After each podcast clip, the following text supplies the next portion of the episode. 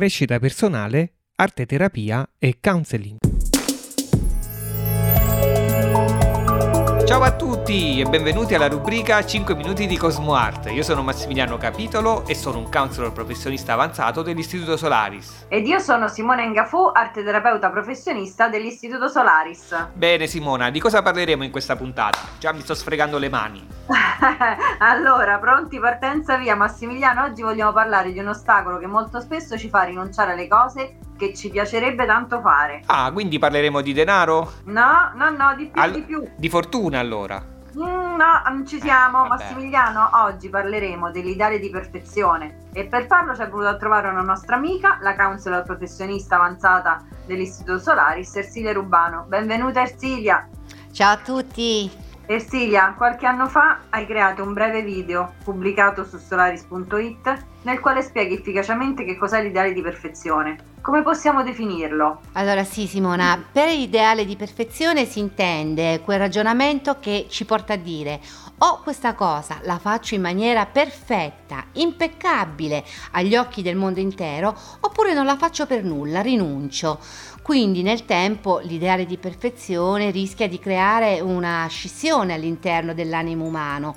Eh, perché da una parte si vorrebbe seguire il proprio progetto di vita autentico, dall'altra però si tende anche ad assecondare le aspettative altrui e questo accade in cambio di approvazione e di amore. Ma eh, quindi eh, da che cosa nasce l'ideale di perfezione? Bene, allora teniamo presente che l'ideale di perfezione nasce da un grande bisogno di amore, da un grande bisogno di riconoscimento da parte dell'altro, per cui spesso tendiamo a scavalcare completamente l'altra nostra parte, quella che la Cosmo Art ci indica proprio come il nostro sé, cioè quella fonte di energia e di amore continuo che è all'interno di tutti noi e che ci spinge spinge continuamente ad amarci in maniera incondizionata, ad accogliere i nostri limiti e le nostre fragilità, in sostanza ad amarci così come siamo. Quindi Ersilia possiamo dire che questo ideale è una maschera che ci costruiamo nella speranza di ricevere quell'amore e quell'approvazione che tanto desideriamo e che forse non riusciamo a darci da soli eh, perché non ci riconosciamo abbastanza. Insomma, un po' come dire potrò amarmi e potrò essere amato soltanto quando sarò perfetto eh, tutto ciò insomma sembra veramente una mission impossible. Esatto Simona, del resto sappiamo che la perfezione non esiste, non è una qualità umana, quindi ostinarsi ad inseguirla è una missione sicuramente destinata all'insuccesso.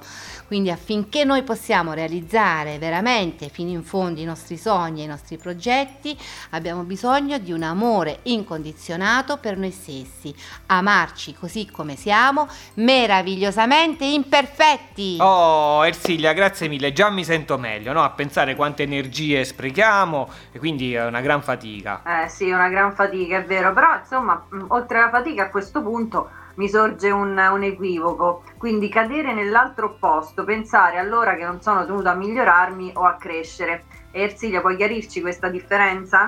Esatto Simone, infatti occorre distinguere l'ideale di perfezione dal sano e naturale desiderio di migliorarsi e di crescere. Infatti non c'è nulla di male nel voler trascendere quelli che crediamo essere dei nostri limiti o nell'essere bravi nel fare qualcosa. Se non ci fosse del resto questa spinta l'uomo non si sarebbe mai evoluto. E ce lo forniresti un suggerimento? Allora, sicuramente le affermazioni possono aiutarci tanto, ad esempio ripetersi quotidianamente mi amo adesso così come sono. Allo stesso tempo però occorre anche intraprendere un percorso di crescita personale in grado di offrirci delle nuove chiavi di lettura su noi stessi. E infatti noi, eh, il nostro istituto, oh, oltre ai percorsi formativi di arteterapia e di counseling, offriamo appunto percorsi di crescita sia eh, personale eh, che eh, di gruppo, quindi individuali e di gruppo.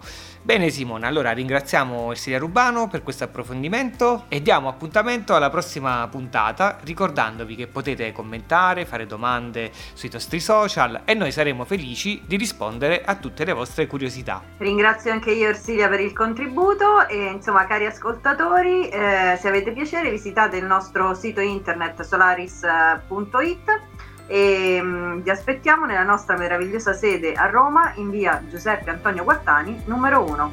Ciao, Ciao a tutti! tutti. Ciao a tutti.